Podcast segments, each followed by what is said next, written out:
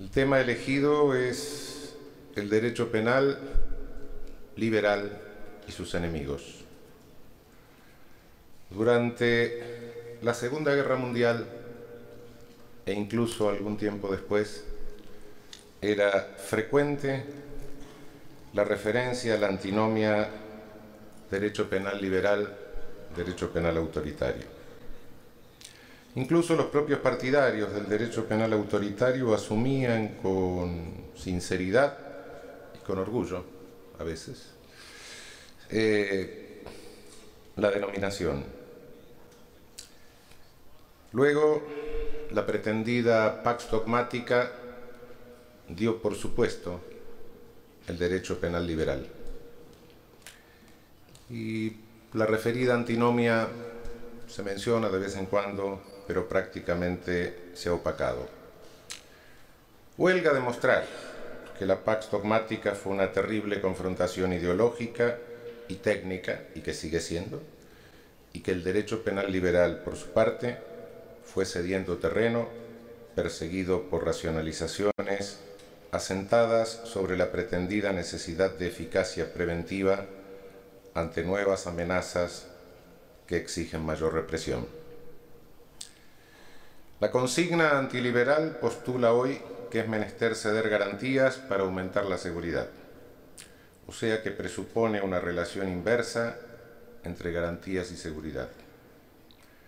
Este nuevo avance del derecho penal antiliberal hoy no viene presentado como derecho penal autoritario, no se enmarca en el pensamiento político totalitario de entreguerras, sino que invoca la eficacia preventiva como una cuestión casi pragmática. Pero la legitimación de este avance antiliberal se vale de dos discursos diferentes, según sea el que se dirige al gran público o al reducido círculo técnico jurídico, y los dos discursos fundan la supuesta eficacia del poder punitivo en diferentes formas de prevención. En tanto que el discurso político periodístico basa la eficacia en la prevención general negativa, en la disuasión, el discurso legitimante de los juristas lo hace en la prevención general positiva, o sea, en el reforzamiento de la confianza pública en el sistema. Esta disparidad discursiva del nuevo embate antiliberal responde a una enorme coherencia política, tan lógicamente inobjetable como moralmente condenable. En tanto que por eficacia, la prevención general positiva entiende el prestigio, imagen y confiabilidad del Estado o sistema, si se prefiere. La eficacia de la o la supuesta eficacia de la prevención general negativa consiste en atemorizar a los que pueden estar tentados de delinquir. Salvo situaciones de absoluta excepción o de brutalidad represiva, la prevención negativa no es confirmada en la gran mayoría de los casos y sobre todo en los hechos de alta gravedad. Además, ella misma es inmoral por usar a una persona, por usar el dolor de una persona como medio para atemorizar a otras.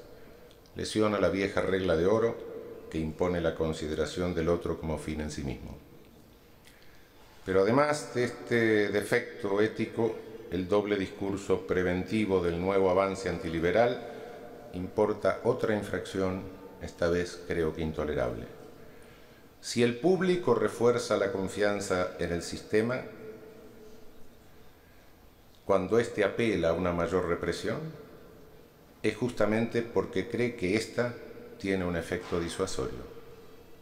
El hombre de la calle, o sea, lo que algunos llaman el subsistema, no normaliza sus demandas al sistema para dar mayor confiabilidad al propio sistema, sino porque él mismo participa del prejuicio de que el poder punitivo siempre, indefectiblemente, tiene efecto disuasorio. En síntesis, la prevención general positiva no es otra cosa que la explotación del prejuicio y la falta de información del público. En esta doble inmoralidad no se agota el contenido éticamente penoso de la prevención general positiva, sino que ésta añade una tercera falsedad fundante al esgrimir como lema la alternativa de hierro entre seguridad y garantías. Si la seguridad es de los bienes jurídicos, el debilitamiento de las garantías deja a la población a merced de la arbitrariedad policial. Lo que importa una amenaza estatal a todos los bienes jurídicos, incluyendo la propia vida. Menores garantías importan mayor arbitrio de las agencias estatales y menores espacios de libertad social. Además de la pérdida de seguridad que esto conlleva, el espacio de arbitrariedad ofrece un vacío de reglas que rápidamente ocupa la corrupción, cuyo resultado es la pérdida de eficacia preventiva de las agencias de coerción directa del Estado. No hay policía corrupta que sea eficaz en la prevención secundaria, salvo, salvo en los casos de los infractores que no operan bajo su protección. Si nos preguntamos qué ofrece como novedad este nuevo embate contra el derecho penal de garantías o liberal, de inmediato llama la atención la pobreza ideológica del debate público, la grosería de los medios masivos de comunicación, en sus campañas lanzadas a incentivar el sentimiento público de inseguridad y a reforzar reclamos vindicativos. No menos notorio es que los estereotipos de quienes son mostrados como enemigos de la sociedad corresponden a todos los excluidos del actual momento de poder planetario, que se concentran según grupos que resultan molestos en diferentes localizaciones geográficas. Inmigrantes en países desarrollados o menos subdesarrollados, desempleados, contestatarios, etc. Con frecuencia se agregan los que por su conducta de vida se hacen sospechosos de no compartir las metas proclamadas por el sistema. Es curioso que nunca se considere enemigos a los viejos. Naturalmente se los controla a través de una discriminación etaria de efecto genocida. En cuanto al discurso del nuevo embate antiliberal dirigido al reducido círculo de juristas, la novedad parece consistir en un grado de sinceridad nunca alcanzado anteriormente. Efectivamente, los viejos discursos defensistas, los de los positivistas racistas, creían realmente que estaban disminuyendo el número de conflictos o de delitos, o al menos así lo manifestaban. El nuevo discurso de prevención general positiva se desentiende de lo que realmente sucede en la conflictividad social. Poco importa que aumente o disminuya la victimización, pues solo interesa la credibilidad del Estado como actor preventivo. La vieja pregunta derecho penal autoritario o derecho penal liberal, que era el título de un conocido escrito bastante panfletario de autores nazistas por la década del 30, planteaba dos términos en alternativa y el primer término da lugar a un interrogante que con frecuencia se pasa por alto, pese a que plantea una cuestión que va mucho más allá de lo semántico porque hace a la ontología misma del derecho penal. El interrogante es el siguiente. ¿El llamado derecho penal autoritario es en realidad derecho penal? La característica común del autoritarismo de todos los tiempos es la invocación de la necesidad en una emergencia. Ocho siglos llevamos de estas invocaciones de emergencia, la herejía, el maligno, el comunismo internacional, la droga, la sífilis, el alcoholismo, el terrorismo, etc. Se absolutiza un mal justificando una necesidad apremiante, inmediata e impostergable de neutralizarlo, pues se halla en curso o es inminente y amenaza la subsistencia de la especie humana o al menos de una cultura o de una civilización. Ante semejante amenaza, los especialistas, únicos capacitados para individualizar y neutralizar a sus agentes, reclaman que se les retire todo obstáculo a su misión salvadora de la humanidad. Se trata de una guerra contra el mal de dimensión colosal y por ende los agentes del mismo son enemigos de la sociedad. Asume esta lucha características bélicas y el discurso que le sirve de base legitimante adopta la forma del llamado derecho penal de enemigos. En estas condiciones, el discurso jurídico penal parece transformarse en un discurso de derecho administrativo de coerción directa, inmediata o diferida de tiempo de guerra.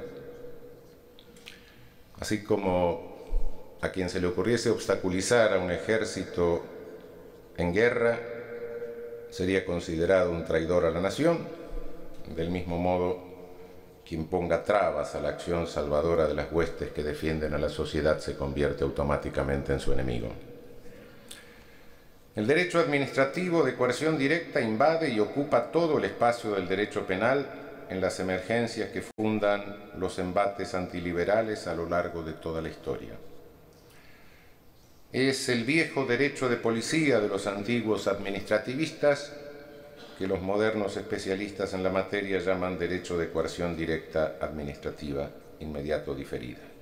Es la coerción estatal que tiene lugar frente a un proceso lesivo en curso inminente. No es prudente olvidar este fenómeno en nuestros días donde doctrinariamente se habla con frecuencia de la administrativización del derecho penal. Es tal o simplemente es una cesión del derecho penal al derecho administrativo? ¿No será directamente un retiro del derecho penal? ¿No será acaso que el único derecho penal es el liberal o de garantías? Aunque no puedo desarrollarlo en este espacio, creo personalmente que en efecto, si reservamos la expresión derecho penal para el saber jurídico que se destina a la práctica de los operadores jurídicos y por ende lo distinguimos cuidadosamente de la legislación penal y del ejercicio real del poder punitivo, el derecho penal es la programación racional del poder jurídico de contención y reducción del fenómeno político del poder punitivo del Estado. Por ende, todo derecho penal que se proponga contener y reducir este poder cae necesariamente en una concesión al derecho administrativo. La descripción de las características del embate contemporáneo contra el derecho penal liberal provoca cierto desconcierto. No reproduce ninguno de los autoritarismos históricos o pasados, pero sin embargo parece reciclar elementos que se hallan en casi todos. Suelen señalarse datos aislados, pero estos no explican la reiteración histórica de los embates antiliberales y aún menos cierta sensación de fenómeno cíclico. Cabe indagar qué es lo que ha muerto de los viejos autoritarismos y que tiene vigencia. Nuestra tesis es que existen estructuras discursivas que son idénticas, aunque los contenidos y la tecnología varíen culturalmente. Son los mismos troncos vestidos con diferente follaje aunque con parecidos frutos. Para demostrarlo, se hace necesario acudir al origen mismo de estos discursos, a los primeros discursos elaborados sistemáticamente con cierto grado de desarrollo teórico. Para ello, debemos superar los prejuicios a que nos ha habituado la reiteración de algunas verdades manualísticas de nuestra disciplina. Así como los sociólogos nos miran con curiosidad a los penalistas como un grupo extraño que en el campus universitario inventa su propia sociología y su propia sociedad y se niega a escucharlos, los historiadores no tienen menos razones para extrañarse de nuestra ingenuidad al considerarnos descendientes del iluminismo e ignorar casi todo el derecho penal y la criminología de los siglos anteriores. No poca dosis de, narcisismo hay en nuestro entrenamiento autista. ¿Quién es el sociólogo para discutirnos los dogmas preventivos? ¿Quién es este personaje producto de una ciencia de pocos años que pretende infectar con datos del ser nuestro coherente mundo del deber ser?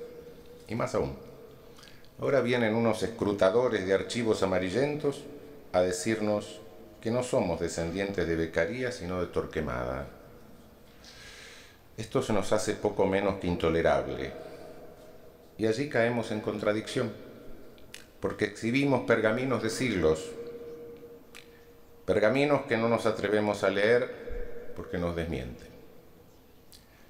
Cuando repasamos los pergaminos amarillentos nos enteramos que el poder punitivo caracterizado por la confiscación de la víctima se asentó de modo hasta hoy irreversible en los siglos XII y XIII, pero legitimado como derecho administrativo de coerción directa, alucinando a lo largo de la historia sucesivas emergencias hasta el presente, que fueron otros tantos brotes de autoritarismo penal. La disparidad y el colorido curioso de los discursos de emergencia desconcierta al historiador y más aún al penalista, porque nada parece haber de común entre ellos, nada vincula la sífilis con el terrorismo, o el alcoholismo con la herejía, o la pureza de la raza con la criminalidad organizada. Ello nos inclina a considerar que las emergencias pasadas son delirios episódicos de la humanidad, pero la presente siempre la consideramos una amenaza real y absoluta.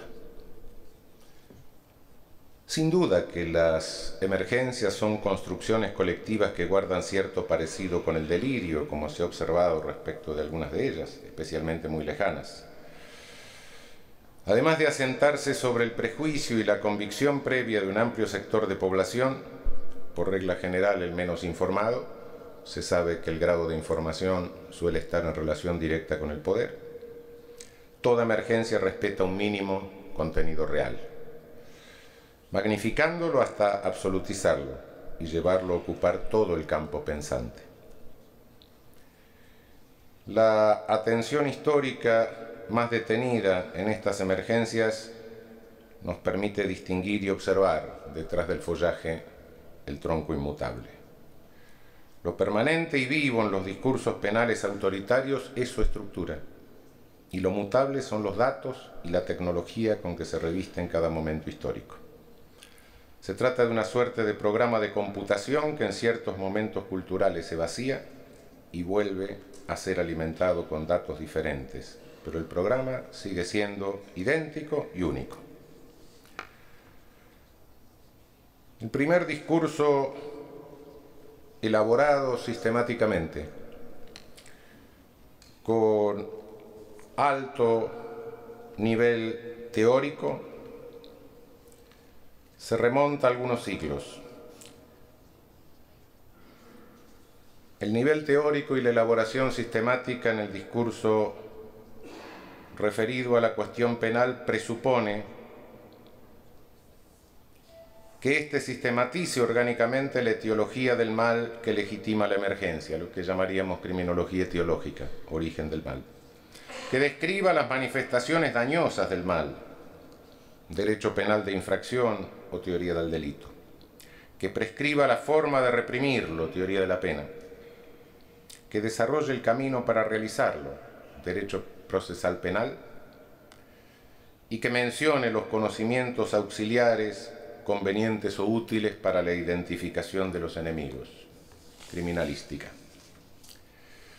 Con semejantes requisitos nos hallaríamos ante lo que Alessandro Baratta llamó, con referencia al positivismo criminológico, un sistema integrado, por oposición a la posterior desintegración neocantiana. Este sistema integrado, frente a una emergencia, aparece con tal desarrollo teórico por primera vez en la historia en el Malius Maleficarum o Martillo de las Brujas, escrito por Heinrich Kramer y James Sprenger en 1484 y sancionado como manual de inquisidores por bula de Inocencio VIII el 9 de diciembre de ese mismo año. Este texto de altísima circulación en los dos siglos posteriores y deslegitimado en definitiva apenas en 1701 por la obra de Christian Thomasius, durante los tres últimos siglos fue reducido a la condición de objeto de curiosidad o de interés para historiadores de la Inquisición, pero silenciado casi completamente por los penalistas. La aparición del texto está precedida por una larga tarea de los criminólogos de su tiempo, o sea, de los especialistas del mal, que eran los demonólogos, por un considerable debate sobre si la capacidad de daño del maligno y de hazañas extraordinarias de la bruja era real o imaginaria, y por supuesto por el trabajo jurídico de la glosa.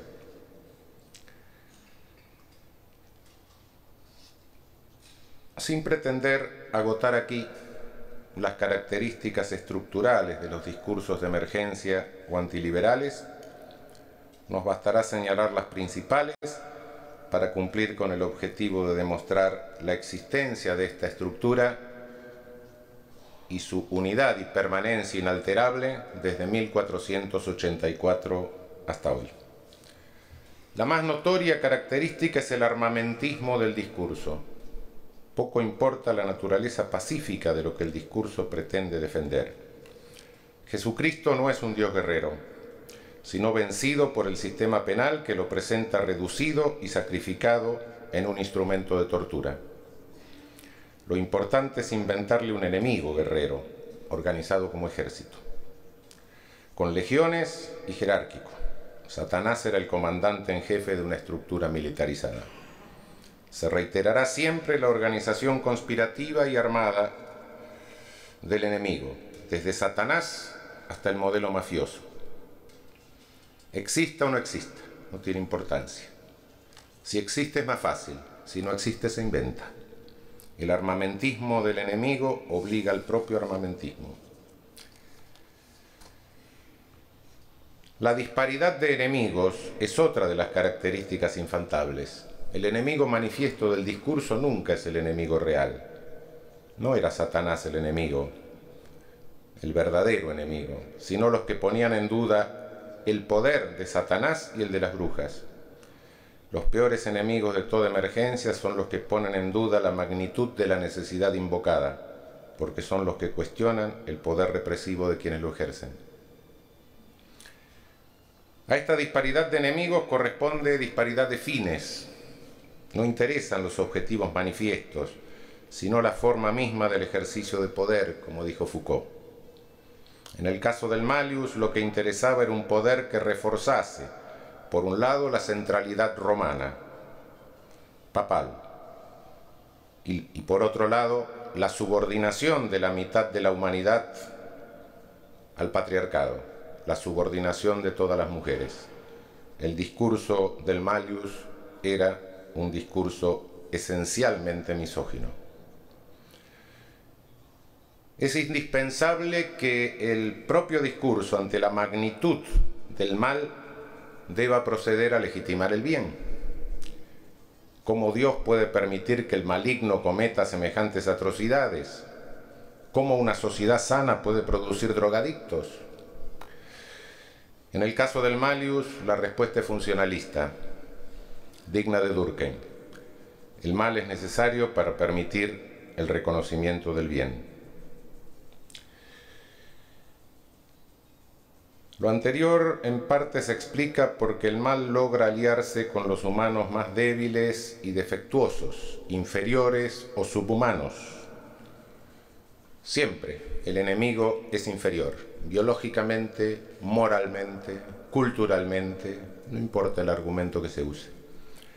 En el caso del Malius, los entes inferiores y subhumanos eran las mujeres, consideradas tales por razones biológicas, en manera bastante análoga a la que haría César el Hombroso 400 años más tarde.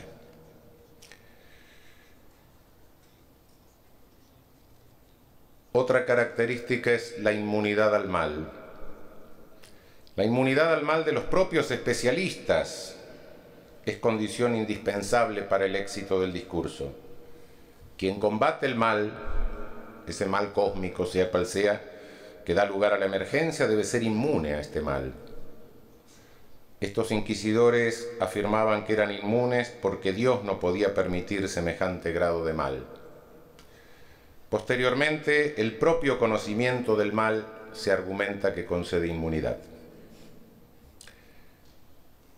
Hay un uso encubridor del discurso, a veces ingenuo, que en el caso del Malius en ocasiones es casi enternecedor por la extrema ingenuidad. Un sacerdote aparece desnudo, encerrado en un silo, sabe Dios víctima de qué aventura, y afirma que los demonios lo desnudaron y lo arrojaron al silo, y los demonólogos lo creen. El discurso de emergencia, por otra parte, nunca contradice los prejuicios funcionales.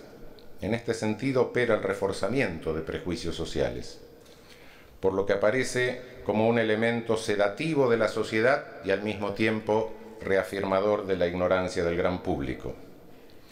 Reafirma las convicciones más aberrantes pero fuertemente arraigadas.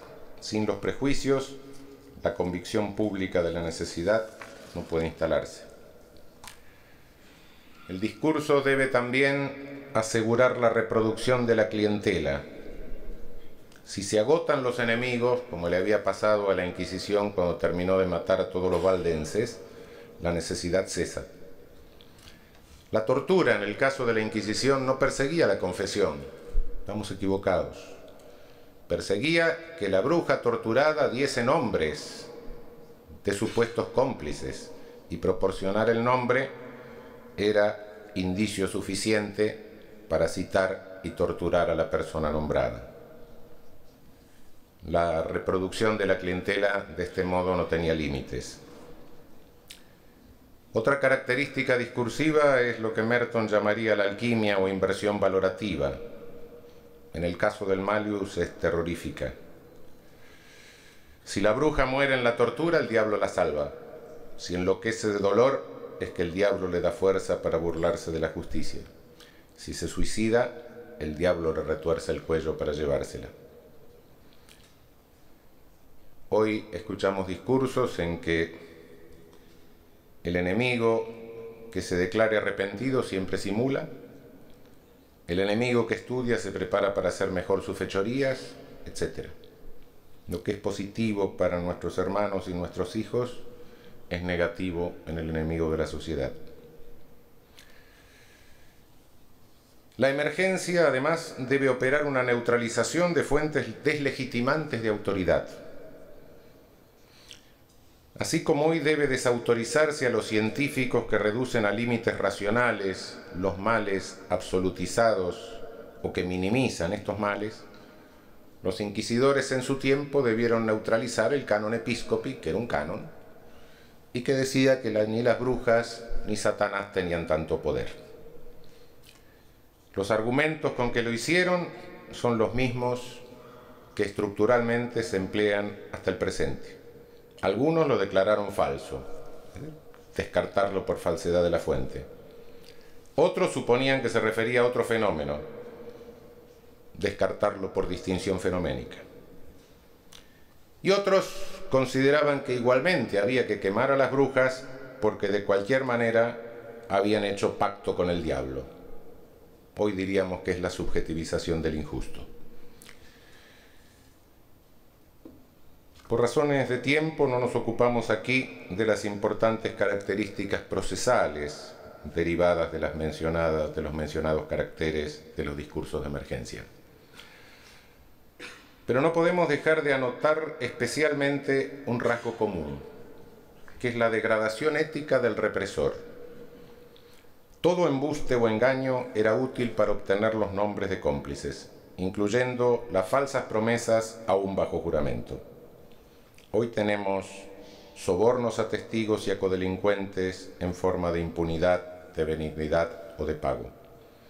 Hoy tenemos la introducción de espías, la compra de información y toda la cadena de inmoralidades que acompañan a los procedimientos inquisitorios a lo largo de todos los siglos.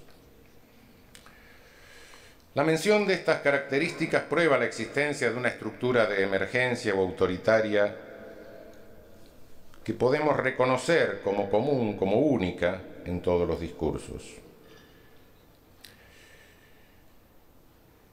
Quizá, quizá esto no sea una novedad. Lo curioso es que Si nos vamos al origen de nuestro propio discurso crítico liberal, vamos a encontrar que también hay una estructura que se hace reiterativa.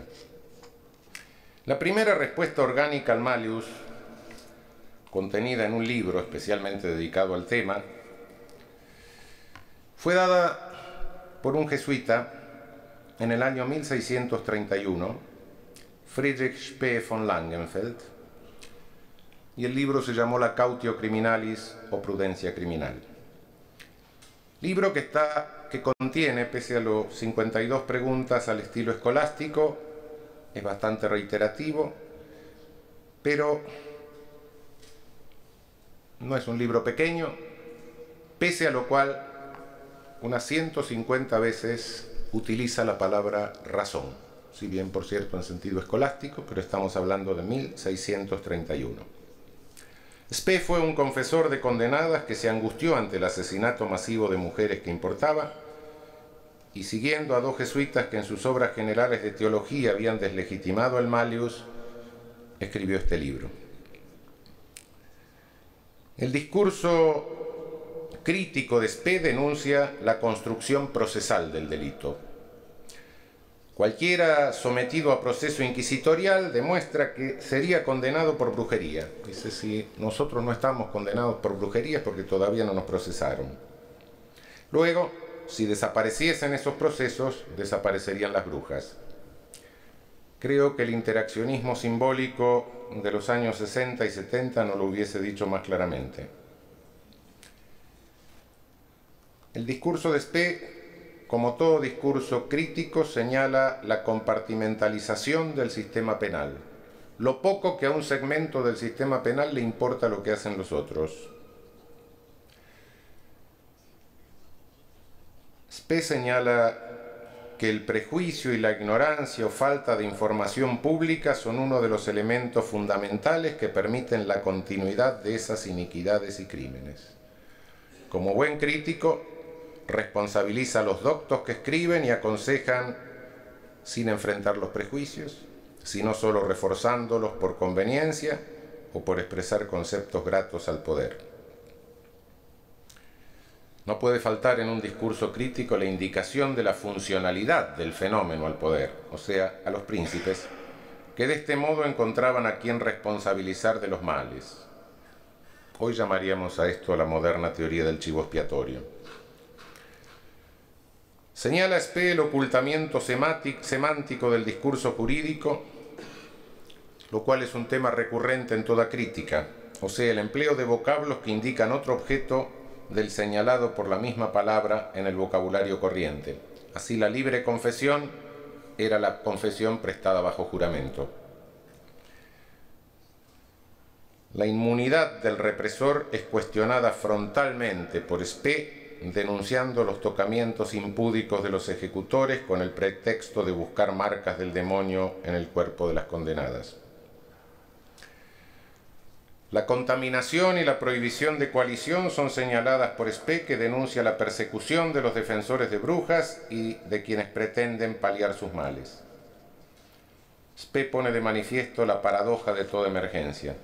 Esta magnifica el poder hasta absolutizarlo, pero cuanto mayor es el poder del mal, más difícil resulta pretender controlarlo con la represión.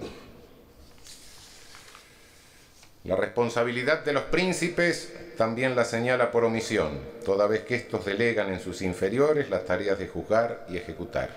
Hoy hablamos de autonomización de las cúpulas policiales. No menos interesante es otra denuncia que no puede faltar en ningún discurso crítico que es la de la corrupción. Los inquisidores cobraban por bruja ejecutada y además sostenían un sistema de recaudación de contribuciones supuestamente voluntarias que no era más que el ejercicio de la extorsión protectora, hoy mafiosa. Como buen discurso crítico, Spe concluye reclamando las garantías, abolición de la tortura, derecho a un tribunal imparcial, legalidad de los delitos y de las penas, presunción de inocencia, valoración racional de las pruebas y especialmente el ejercicio del derecho de defensa penal. Cabe agregar que muy rudimentariamente ya se puede ver en Spe lo que desarrollará luego Christian Thomasius, que es tema clave del pensamiento racionalista, la separación entre moral y derecho. Sin restarle nada al mérito de Cesare Beccaria y a todos los iluministas del siglo XVIII, lo cierto es que el discurso penal crítico surgió mucho antes y no cabe duda que sus elementos se hallaban presentes, al menos desde la Cautio Criminalis de 1631. Lo hasta aquí expuesto demuestra que las, demostraría que las estructuras de los discursos de emergencia o autoritarios aparecen en 1484 y la de los discursos críticos en 1631. Pero esto no explica la característica cíclica o periódica en que se van sucediendo estos discursos. Para ello debemos considerar las luchas de poder de las corporaciones.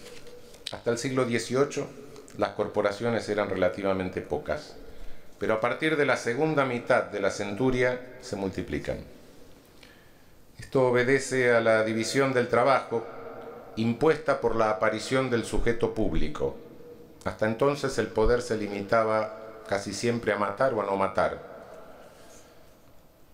En el curso del siglo XVIII irrumpe el sujeto público y el poder tiene que regular la vida pública. Para ello el príncipe requiere de secretarios, en torno de esto se forman las burocracias, las burocracias forman sus dialectos, sus especialistas, su sistema de entrenamiento y de reproducción, sus saberes. Al multiplicarse las corporaciones aumentan las luchas intercorporativas. Cada corporación lucha con otras por obtener mayores espacios de poder. La cuestión penal era de alta significación para el poder. La hegemonía de la cuestión penal dotaba de considerable control a la agencia o corporación que la detentaba. Es natural suponer un marcado interés de las corporaciones por apoderarse de esta cuestión criminal. Desde el siglo XVI, por ejemplo, los médicos habían intentado apoderarse de las brujas. Un libro del médico Bayer, publicado en Basel, da cuenta de ellos. Los esfuerzos de toda la, la fisiognomia, desde Jean Baptista del Laporte hasta Lavater, muestren iguales intenciones. La respuesta que da Bodeno Bodino en su demonología indica el interés por preservar el poder y responder estas pretensiones de los médicos. En el siglo XVII las corporaciones, es decir, en el tiempo de Spe, las corporaciones no se habían multiplicado todavía, pero igualmente existía cierto número reducido y la competencia entre ellas surgía con claridad. La Inquisición romana se había creado para reforzar el poder central del pontífice romano frente a las amenazas de sectas disidentes y cleros locales con tendencia a autonomizarse. Destruidos los valdenses, como hablamos hace un momento, y otras tendencias menores, era necesario mantener la emergencia y entonces se le emprendió contra las brujas y el maligno, garantía de reproducción indefinida de clientela y por ende de legitimación. La empresa se encomendó a una corporación que fueron la de los dominicos, los perros de Dios. El grueso de los primeros criminólogos, es decir, de los demonólogos, era dominico y básicamente todos los que defendieron la tesis del poder real de las brujas y del diablo frente al canon episcopi eh, eran dominicos. No obstante, ya en 1484, al tiempo de la publicación del Malius, la Inquisición romana comenzaba a decaer. Y el número de brujas ejecutadas en la Europa no central bajaba considerablemente. Solo se mantenía la ejecución de brujas en la Europa central germánica, aunque practicada cada vez más frecuentemente por tribunales laicos, la Inquisición romana se debilitó muchísimo y entró casi en letargo. Como se sabe, la Inquisición española fue una institución diferente al servicio de otros intereses y tuvo una dinámica propia e independiente de la europea. Mientras la Inquisición europea o romana decaía, la Inquisición española se fortalecía. Y coincidía esto con el tiempo de la reforma y posteriormente de la contrarreforma. Fue en tiempos de esta última, de la contrarreforma, que llegó al papado un pontífice que conocía de primera mano la Inquisición española y decidió reorganizar la romana sobre el modelo español, pero no para arrojarla contra el diablo y las brujas, sino contra los reformados, generalmente llamados luteranos. La corporación a la que se encomendó la nueva tarea de luchar contra la reforma no fue la de los viejos dominicos, sino la de los jesuitas. Esto explica que los predecesores de Spe y Spe hayan tenido protección de la compañía y no hayan sufrido sanciones, ni se los haya condenado a muerte, ni ellos mismos hayan terminado en la hoguera. Y esto por vez primera pone de manifiesto la clave de esta dinámica cíclica de los discursos.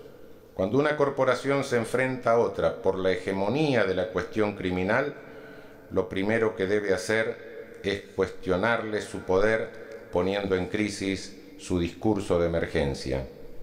Esta función la cumple acabadamente el discurso de Friedrich Spee. En otras palabras, queda claro que el discurso crítico también tiene una estructura que se reitera cíclicamente y que reaparece entre dos corporaciones en lucha por la hegemonía del discurso penal. En el espacio que se abre en la lucha por dos corporaciones, una tiene la hegemonía del discurso penal y otra se lo disputa. En ese espacio emergen los discursos críticos que mantienen vigencia hasta que la nueva corporación se instala en el poder hegemónico y entonces instala el nuevo discurso emergencial. Lo anterior, esta conclusión parece asegurar que nos hallamos ante una trampa a la que es imposible escapar, ante un destino o predestinación de los discursos sobre la cuestión penal que nos deja presos de sus alternativas corporativas. Sin embargo, algo hay de nuevo en la revolución comunicacional de este momento de poder mundial que es la globalización, que es la muy acelerada reproducción de los discursos y la lucha más rápida de corporaciones, el mayor número de estas y la velocidad increíble a que se instalan las emergencias que parecen en ocasiones superponerse. Todos los discursos críticos se han limitado a deslegitimar una parte del poder punitivo, pero han dejado a salvo el resto, que siempre ha servido de base de lanzamiento para construir el discurso de la siguiente emergencia, o sea, el discurso legitimante de la nueva emergencia corporativa. Así ha sucedido con el liberalismo penal del siglo XIX. Feuerbach y Romagnosi sostenían la necesidad relegitimante solo de la psicologische Zwang o de la controspinta, es decir, el contraimpulso criminal, pero lo delimitaban de alguna manera con la retribución talional. Fue Carlo Cattaneo que en un momento dijo, ¿por qué la retribución Si esta puede ser insuficiente, todo depende de la persona y del impulso que cada persona tenga, tengamos en cuenta qué impulso tiene la persona y pasamos del derecho penal de acto al derecho penal de autor y tendimos hacia el puente hacia la hegemonía de esa combinación de médicos y policías que fue el positivismo racista de fines del siglo XIX comienzos del siglo XX. La clave es, a nuestro juicio, la refundación del discurso liberal sobre la base de un agnosticismo completo acerca del poder punitivo, reconocido solo como inevitable presencia política necesitada de contención, y la cuidadosa y meticulosa legitimación del ejercicio del poder jurídico penal como contención del poder punitivo en base a la necesidad ineludible de preservar el Estado de Derecho y los espacios de libertad ciudadana como condición indispensable de la dinámica social y de la política democrática. El temor de todos los discursos críticos frente a la posible deslegitimación del poder punitivo y a su consiguiente rechazo ha permitido la reproducción de las emergencias. El destino de las estructuras que nos aprisionan desde hace siglos puede interrumpirse frente a la descabellada invención vertiginosa de emergencias que por otra parte pone de manifiesto en forma inédita la artificiosidad de los discursos que legitiman el poder punitivo. Además, los propios discursos jurídico-penales, como hemos señalado, cobran una, una sinceridad legitimante inédita. Al confesar abiertamente sus faltas éticas fundándose en los prejuicios. Tampoco esto es nuevo, claro. Cuando Bodino se percataba en el siglo XVII de que los poderosos escapaban a la justicia humana, afirmaba que irremisiblemente eran remitidos a la justicia divina. Y aunque reconocía con ello que el poder punitivo era selectivo y no alcanzaba a los cercanos al ejercicio del poder, lo legitimaba inventando e invocando la salud de la República. No otra cosa quiere decirse hoy cuando se invoca la prevención general positiva como necesidad de reforzar la confianza en el sistema o en el Estado. En el fondo, reencontramos a una vieja conocida, la razón de Estado. Tarea difícil queda a los nuevos penalistas. Quizá lo más complicado sea el autocontrol ante las amenazas al narcisismo generado por los prejuicios que se nos han transmitido.